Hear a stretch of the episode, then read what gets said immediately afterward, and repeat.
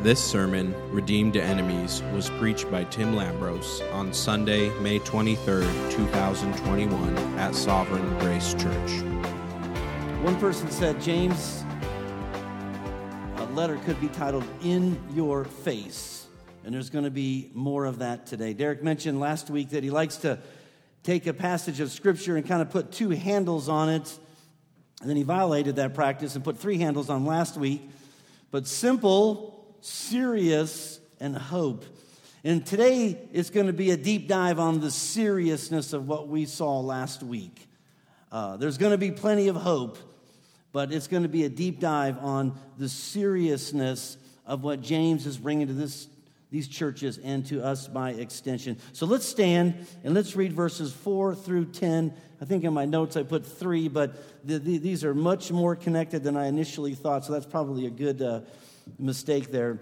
Starting in verse 4, James, the ever skillful pastor, speaks to the churches and to us under the inspiration of God like this You adulterous people, do you not know that friendship with the world is enmity with God? Therefore, who wish, whoever wishes to be a friend of the world makes himself an enemy of God. Or do you suppose it is to no purpose that the scripture says he yearns jealously over the spirit that he has made to dwell in us? But he gives more grace.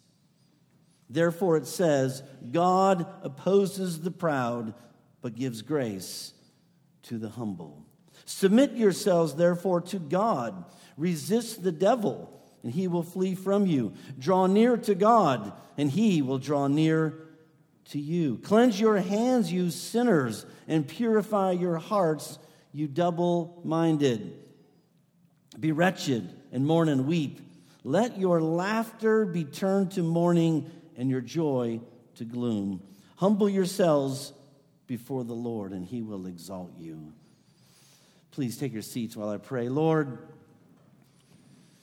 what we need now, what we ask of you now, what we know you're more than willing to give is your active presence of the Spirit. Uh, Lord, we need this every Sunday, but we especially need it with direct words that are coming today. Lord, we pray for a fresh filling of the Spirit. For me, the one privilege to preach, and all of us as active listeners to you. Be active in our midst, is our prayer today. In Jesus' name, amen. Over the years, I've always enjoyed talking to people that are first getting a taste of the church, whether that's after the first week and a request for coffee or multiple weeks and some hospitality. Timing isn't really important, but I've always enjoyed talking to people and drawing them out and asking them if they're experiencing Jesus in our midst and so forth. And one, a couple phone calls stand out over the years. One was very interesting. And I called uh, the home, and the wife answered the phone. And I remember her being more talkative on the Sundays that she was here. And we got to talking about uh, the church and her experience of it and so forth. And I said, Well, how, how is your husband and your son doing in their experience of the church? And she said this Well, they're unregenerated believers. First, it caught me off guard. Well, okay, I think I know what she means. I asked a couple questions, and she said, Well, you know, if you talk to them, they'll say, I believe in God. Uh, if you ask them questions, they, oh, I believe that. But based upon their life, based upon their fruit, based upon uh, a, a lack of a born again experience, from her perspective, of course, she said, I believe they're unregenerated, unregenerated believers. Okay. That introduced a new category to me. Thought, theologically, I can see that happening. We live in America, everyone's a Christian, right? But not everyone has been regenerated. Well, James introduces a new category uh, redeemed people. People have been born again by the blood of Jesus Christ. People that have been saved by the transforming work of Jesus Christ and drift and fall in a place that they are at war, they are enemies of God relationally. That's what we're going to unpack today. And there's some strong warnings here because any one of us, although I wouldn't say this is a huge problem, but more of a preparatory sermon, more, more of getting you equipped and ready to spot this in our church. Certainly not a huge concern of the pastoral team, but there's always pockets of this that we can drift into very quickly. But I want to unpack redeemed enemies. That's my first point. Then we're going to see, if you're a note taker, second point, redemption displayed. Third point, redemption lived. But let's look at this idea of being a redeemed enemy. James, when I first read this, thought we were shifting to a new topic because James does not apologize for shifting quickly, but it is very much connected to the first three verses. He says in verse 4, You adulterous people. Now, sometimes because God has chosen to reveal himself through the written word, we can miss some passion and depth and seriousness because it's on a printed page. You cannot go to Galatians chapter 1 and read that casually.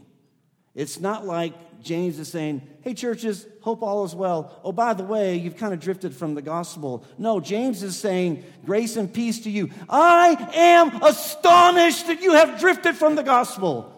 That would be an appropriate way to hear that kind of passion coming from Paul. We heard a little bit of this in James chapter 3 verse 10 when Paul was talking about unbridled tongues when he says that should not be. He's not saying, "Hey, shouldn't be that way." He's saying, "That should not be."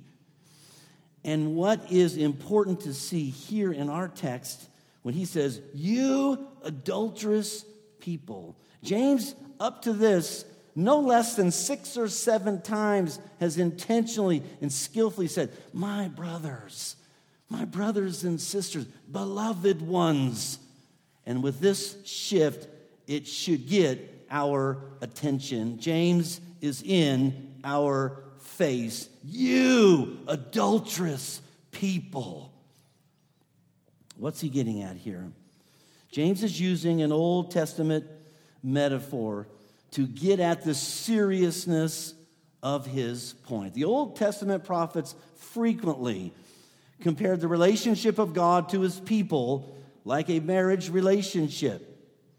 And so before he talked about a brotherly relationship, him and these churches. Now he's talking about this vertical relationship and accusing them of being an adulterous people.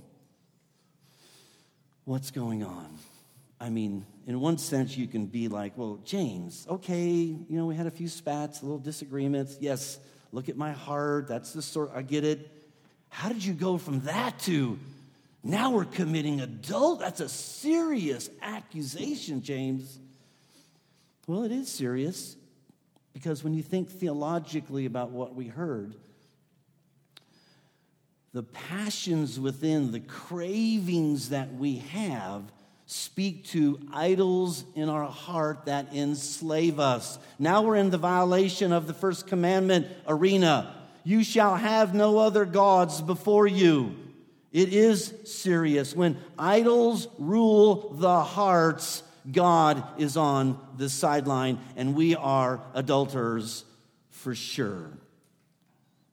James is serious and appropriately so, he should have our attention. And then he follows with a rhetorical question that he answers You, adulterous people, do you not know that friendship with the world is enmity with God? The church looked like the world. They had the poison of partiality, as we saw. And even before that, they were hearers but not doers of the word. There was selfish ambition. There was jealousy. There was unbridled tongues. They were friends of the world because they looked like the world. They had friendship with the world because there was no distinction between them and the world. And so naturally, quarrels and fights would come forward. This word enmity is a strong word. It means to be at war. Friendship with the world, looking like the world, embracing the world's system, embracing the world's values means you are at war with God. Even if you are a blood bought Christian, you are now a redeemed enemy of God. And all of us can drift there very quickly. All of us may have pockets of this in our life right now where certain aspects of our life are at war with God because we have embraced this world's system. Listen, if you look and live like this world, if you quack like a duck, you're a duck. There's no distinction between you and this world. How many of us know John 3:16 for God so loved the world for God so loved this world with all of its anti God systems and values and priorities. For God so loved this world that he gave his son to redeem this fallen world. Minimally, this world ignores God as if he isn't here. And many times, this world is directly hostile to God in its values, priorities, and activities A couple of texts to see what the scripture talks about this world. John 14, 30. Jesus tells his disciples, The ruler of this world is coming. 2 Corinthians 4 4, long after Jesus ascended to heaven. The God of this world has blinded the minds of unbelievers. Galatians 1 4. Jesus, who gave himself for our sins to deliver us from this present evil age. 1 John 5 19, the whole world lies in the power of the evil one. Douglas Moo writes, when believers behave in a worldly manner, they demonstrate that at that point, their allegiance is to the world rather than to God. In our world, some of those values show up as independence. This world loves independence. This world loves reputation. Build your brand, brother. That's a high value. Materialism, status, etc. These are some of the words. Listen, most of you are not going to do battle with Satan himself. Probably all of you. Of you. But daily we're going to do battle with these demonic influences from this present evil age. Alex Motyer writes God's people are indwelt by God's Spirit, and there is no way in which the living presence of that Spirit is compatible with those sinful yearnings and promptings to self interest, which are destructive of the peace of the church. That, what, that is what this church was struggling with.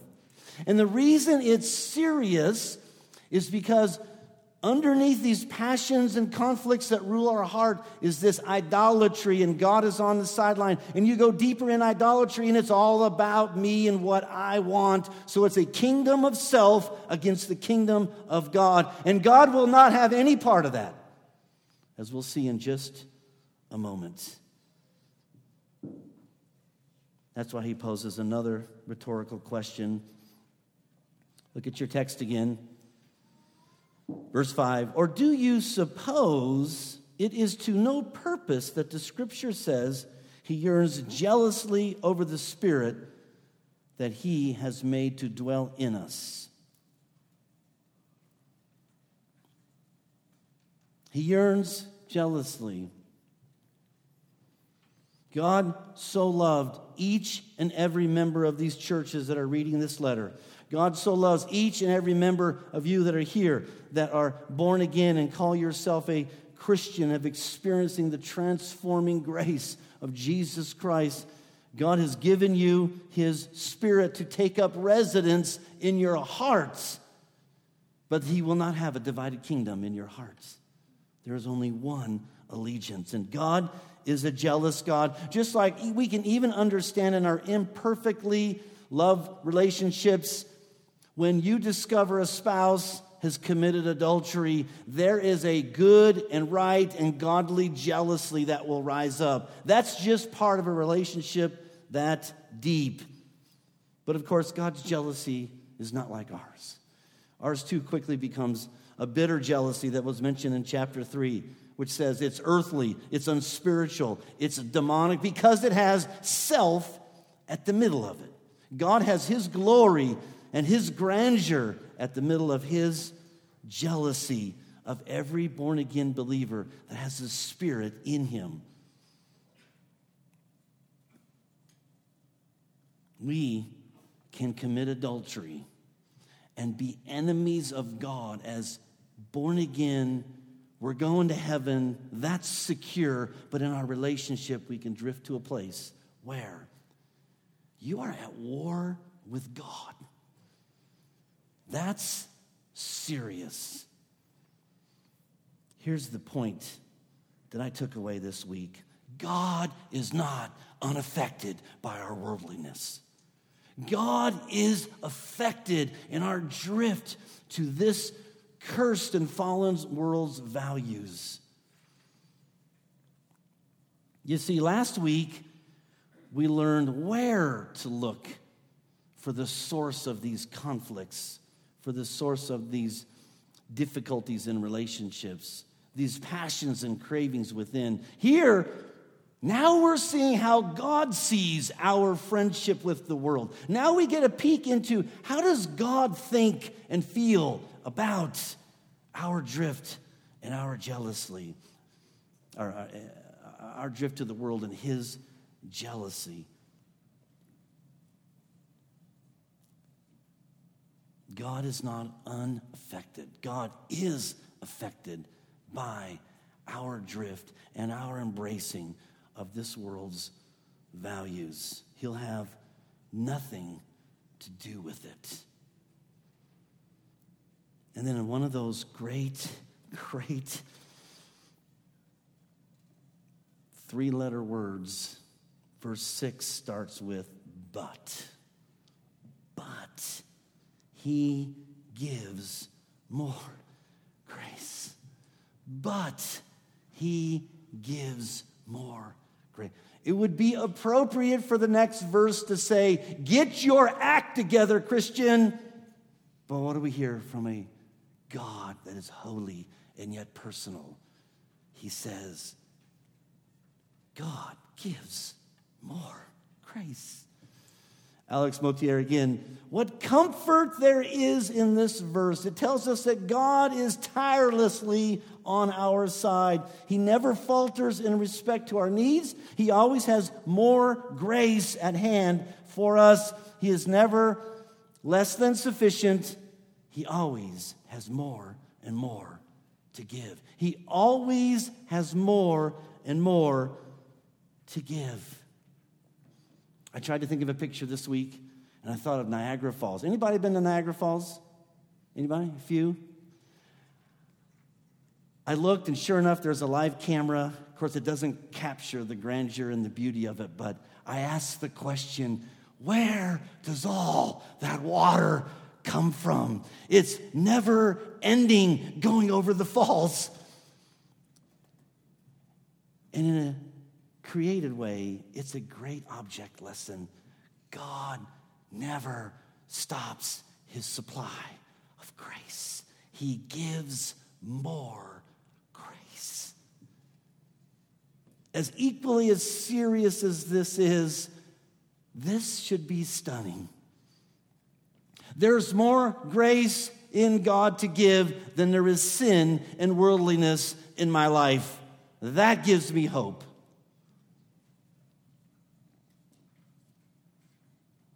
I was thinking about this this week. Brings chills to my soul when I ponder my life. You see, for 20 years, when I was running my hellbound race, I experienced common grace. At age 18, I told my parents I was going to hitchhike from Phoenix to Fort Wayne, Indiana. I didn't ask them, I told them because I was a fool. I could have been dead. I could have been, and kids don't even think about this. It's a very different age right now than 1978. Very different. Do not do this at home. And God gave me undeserving, common grace. A couple years later, I experienced the transformation grace. God saved my soul. God intervened in my hellbound race. I was going over a cliff, and God plucked me from that life and put me on the solid rock of the finished work of Jesus Christ and transformed me into one of his own. I experienced saving grace, different than common grace. And as I pondered that this year, having been a believer for 40 years, I have experienced 40 years of sanctifying, persevering, undeserved grace from God. And it just racks my brain to think if I were to drift into worldliness and be at war with God, he wouldn't be up there. Tim, I have given you so much grace. What? He doesn't get frustrated with us, He gives more grace.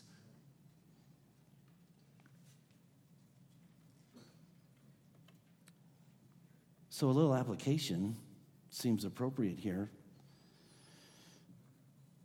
I don't know if you're like me, but when someone comes to tell me I'm being worldly or concerned about a worldly pursuit, I'm typically like this Hey, thanks for bringing that to me. I know I'm blinded to my own blindedness and I don't see things clearly. Please keep confronting me about my worldliness and self serving ways that lead to idolatry, idolatry and adultery this God. That's how I typically do it. I'm sure you do the same thing, right? No, no. Here's what happens. Now, I've been around 40 years, so I look good on the outside. Mm, mm, yeah, good. Oh, yeah, th- oh, thank, thank. But on the inside, it's like, we're going to DEF CON 5. We're at war. Get ready for war. And at the same time, we're raising the, the war with this courageous friend or spouse bringing a simple observation. We get the lawyers going. And I've been around enough that I got three of them. Some people have an inner attorney. I got three of them. See, the first one is dialed into every example, and they're nitpicking. They're, they're, they're basically going to go to the judge. This is inadmissible. That's, that's the first lawyer. The second lawyer, he's listening.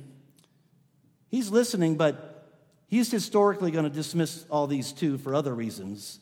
But the third lawyer, you got to be around a lot to get this good. See, the third inner lawyer is building up all my righteous acts. Because, see, as a believer, if I have 10 righteous acts against these two or three examples, I mean, come on, let's get over it, you know? That's what we do. And yet, in light of what we just read, he gives more grace. It's no, it totally makes sense. Look at the next sentence. Therefore, it says, God opposes the proud, but gives grace to the humble. And yet, you can be 40 years experiencing all this grace. No, there's a Niagara Falls wellspring of grace ready for you. And you go to war when someone brings something they're not even convinced is sin, they're just asking you to pray about it. We do that because we're not convinced of grace. We do that because we're not convinced of the character of God. Church, I, I did that live camera and just let the Niagara Falls thing go at my desk like a sound spa. It just was such a good reminder that we serve a God who has more grace to give us. So, why do we want to oppose?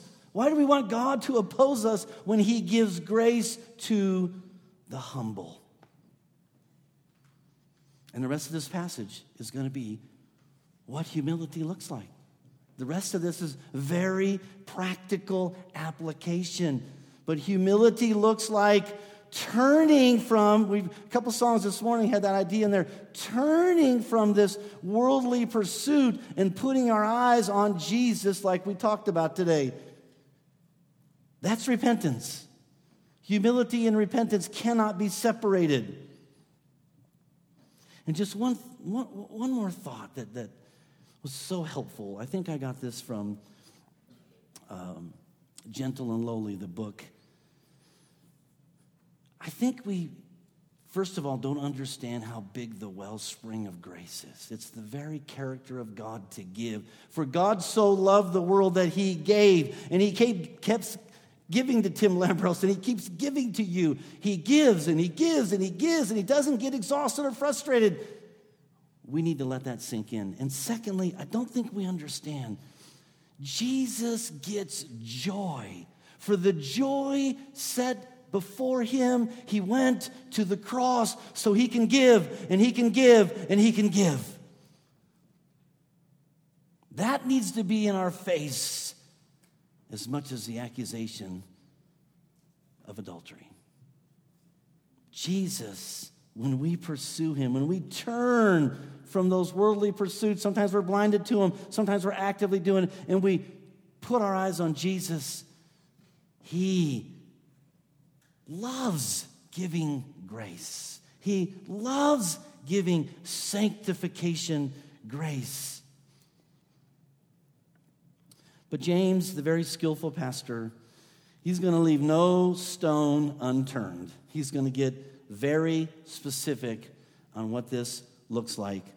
And this next verse submit yourselves, therefore, to God is a little bit of the organizing verse for the rest of it. If you look closely, there's no less than 10 commands in here. But we're going to find some amazing pockets of hope in the most unusual places. So, the organizing thought here is submit yourselves to God. We're adulterating our relationship to God. There's not room for two gods in us. And now he's saying, Submit yourselves, therefore, to God. And let me just pause here for a moment. Listen, if I'm a redeemed believer at war with God, you don't just snap a finger and switch gears and submit to God. It is a work of the Spirit. You're not exonerated because we bring the humility, God gives us the turn. But listen, I love the title of this Puritan's most famous message The Expulsive Power of a New Affection. Let me say that again. There's expulsive, there's power in a new affection. And when you turn and you go, wait a minute, I heard a message one time in James that he gives more grace, and that affection rises up uh, in the character of God and in the blood of Jesus Christ. You now have turned and repented, and you're stirring up a new affection versus whatever I idolized and believed and adulterated that this worldly way was going to give me. A little dissection of that turning, if you will. So, James is going to give specific application under this. Therefore, submit yourself to God. And helpfully, here, there's like three little duets, two sides of one coin, couplets, if you will. So you got the organizing sentence, the very last sentence will wrap it up. And in between, you have three little couplets, you, you might will, that we're going to look at. So we know Jesus has a super abundant supply of grace, but there are commands to obey. There are commands to obey. Again, Alex Motyer nails this. In the same way, he does not see the inexhaustible supply of grace as sweeping us along to an effortless holiness. He knows of no such easy victory. The benefits of grace and more grace are ours along the road of obedience and more obedience. The God who says, Here is my grace to receive, picture Niagara Falls, says in the same breath, Here are my commands to obey. Much grace. God's people, unlike what James is concerned about, unlike when we get worldly, are obedient people. And that's how we get in line, that's how we get in position for this waterfall of grace.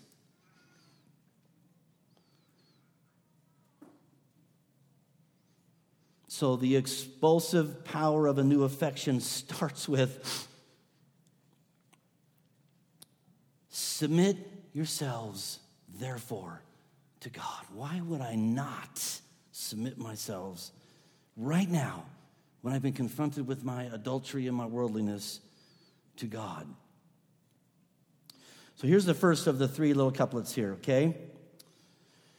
He says, Draw near to God and he will draw near to you. I'm sorry, for the first side of the coin. Resist the devil, and he will flee from you. Draw near to God, and he will draw near to you.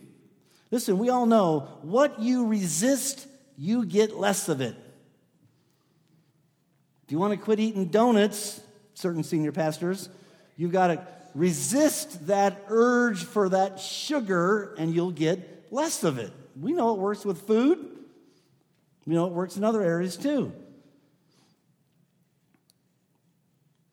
But he says, resist the devil. Well, for most of it, it's going to be the devil's corruption of this world, the values, the, the, the, the priorities, and, and, so forth. And listen, the, the, the devil is a crafty and persistent foe, certainly to be respected, but he's a defeated foe. We don't want to be improperly fearing him. At the cross, he was defeated. so make sure we see this. This is where these little pockets of hope come in. As a born again believer, indwelt by the Spirit, you can actually make the devil and these worldly influences flee. Please see that in there. Resist the devil and he will flee from you. Resist the values of this world, resist the priorities of this world, and they will flee from you. Did you get that? Now look at the other side. Draw near to God, and he will draw near to you. It just seems like it's sitting there in the middle of 10 commands, but this brings so much hope.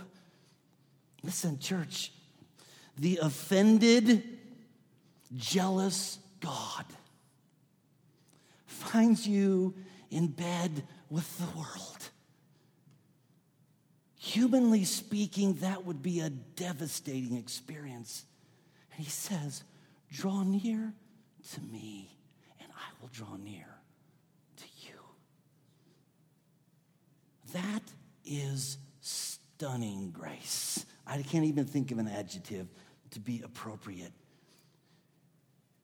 You have experienced common grace, saving grace, sanctifying grace, and you find yourself adopting, embracing, consumed, idolizing this world's values and God comes and says, Therefore, submit yourself to me, draw near, and I will draw near to you. That is a wellspring of hope. So, a little more application. How do we draw near to God? A couple of things here that you're aware of. You open up your Bible. We draw near to God with very normal and simple means of grace. You put yourself in the waterfall, the Niagara Falls of grace by opening your Bible. If you only open it once or twice a week, you try daily. If you read a, a, brief passage, you read longer. You open up your Bible, whether that's in the morning, at lunchtime, or at night, but you relate with God over His Word because it's alive. You make Sundays a priority. You put them on the calendar and you fiercely guard gathering with your local church because there's a unique type of grace you're going to come under. You guard intensely your community group. You don't let it easily go off the calendar because I'm tired. I had a rough day. I don't like my community group leader. The guy next to me bugs me all the time. No, no, no. You're coming under the Niagara Falls. I, I probably can't do this, but illustratively, you're coming under the waterfall of grace. You're positioning yourself. And one that's often overlooked, you serve. You serve other people because you experience grace when you position yourself to give yourself. That's what James is concerned. If you have selfish ambition and jealousy, you're not giving yourself away, a distinctive feature of God's people and especially the church. You do hospitality in your home. You live a life as if this world's values just can't get any traction on you. So Jesus draws near to us and promises that he, if we draw near to him, he will draw near to us. That's the first one.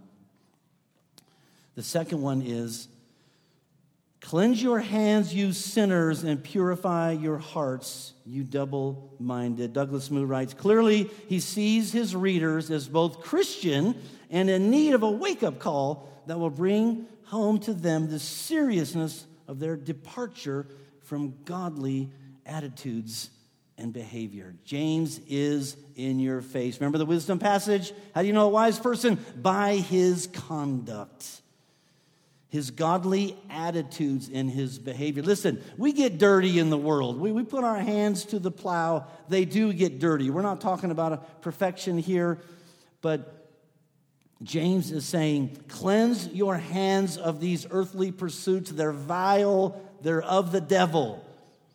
And then he says, purify your hearts, drawing language from the priesthood go before the Lord and do an evaluation of what I'm putting my hands to, what my hearts is, are believing and idolizing and worshiping, is what he's getting at here. And I might note, he's not talking about a categorical separation from the world. No, we're to live in this world, but not be of this world, not embracing its values, not embracing its priorities and activities that's the Christian life until he comes again. And then in verse 9, he says, Be wretched and mourn and weep. Let your laughter be turned to mourning and your joy to gloom. Now, taken at face value, that can actually, some Christians would like that. We should be sober all the time, quiet, stoic. There's no place for laughter in this fallen world. That's not what he's getting at. I mean, after all, this is the guy that opened up and said, Let it count it pure joy when you have adversity. And you're like, What? That's the last time I want to be joyful. No, he's not categorically saying there's no room for joy. The Christian life is joyful. He's not categorically saying there's no room for laughter. But in light of the context, in light of a church that has drifted and does not look distinctly like the people of God, looks way too much like the world, he says, turn that laughter to grieving. You are adulterous people and it's serious. This is not a time for laughter. This is a time for evaluation. This is a time to submit yourselves to God. This is a time of turning and repenting and crying out to God for new affections. So, in its right context, yeah, we should mourn and weep. We should quit laughing about our state and turn that to mourning. Very appropriate expression of humility that James is calling the church. And then he wraps it up again. Another uh, uh, uh, amazing thing humble yourselves before the Lord, and he will exalt you. Go, go, go back to jealousy and selfish ambition, quarreling and fighting. What's at the middle of all that? Self. If I'm jealous of something, I want something I don't have. If I've got envy, if I've got uh, uh, worldly desires that I don't have, that's about me. God will have no place for that. And then yet James says, to our astonishment, humble yourselves before the Lord. And what will He'll do? He'll exalt you. It's the very thing we as Christians want. Not in a worldly way, but in God's economy. We all want to be exalted. We all want to be edified. We all want to be rightly thinking about God in this life. But it comes through the pathway of humility, or going back up, it goes through the pathway of submit yourselves, therefore, to God. Humble yourselves before the Lord, and he will exalt you. Plenty of application here, but just a couple things that you might throw in in addition to this practical application from verses 7 through 10.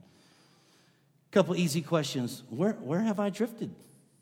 Where have I drifted into embracing, loving, idolizing these worldly ways? Where does my life look like the world? There's no distinction that I'm a believer. Then here's one that would certainly need to get more people involved in, but look back over the last year, last six months, pick a time frame and ask yourself in the Lord, Am I more of a friend of God now, drawing near, or a friend of the world? Am I more of a friend of God? Am I drawing near to God more regularly? Or am I a friend of the world?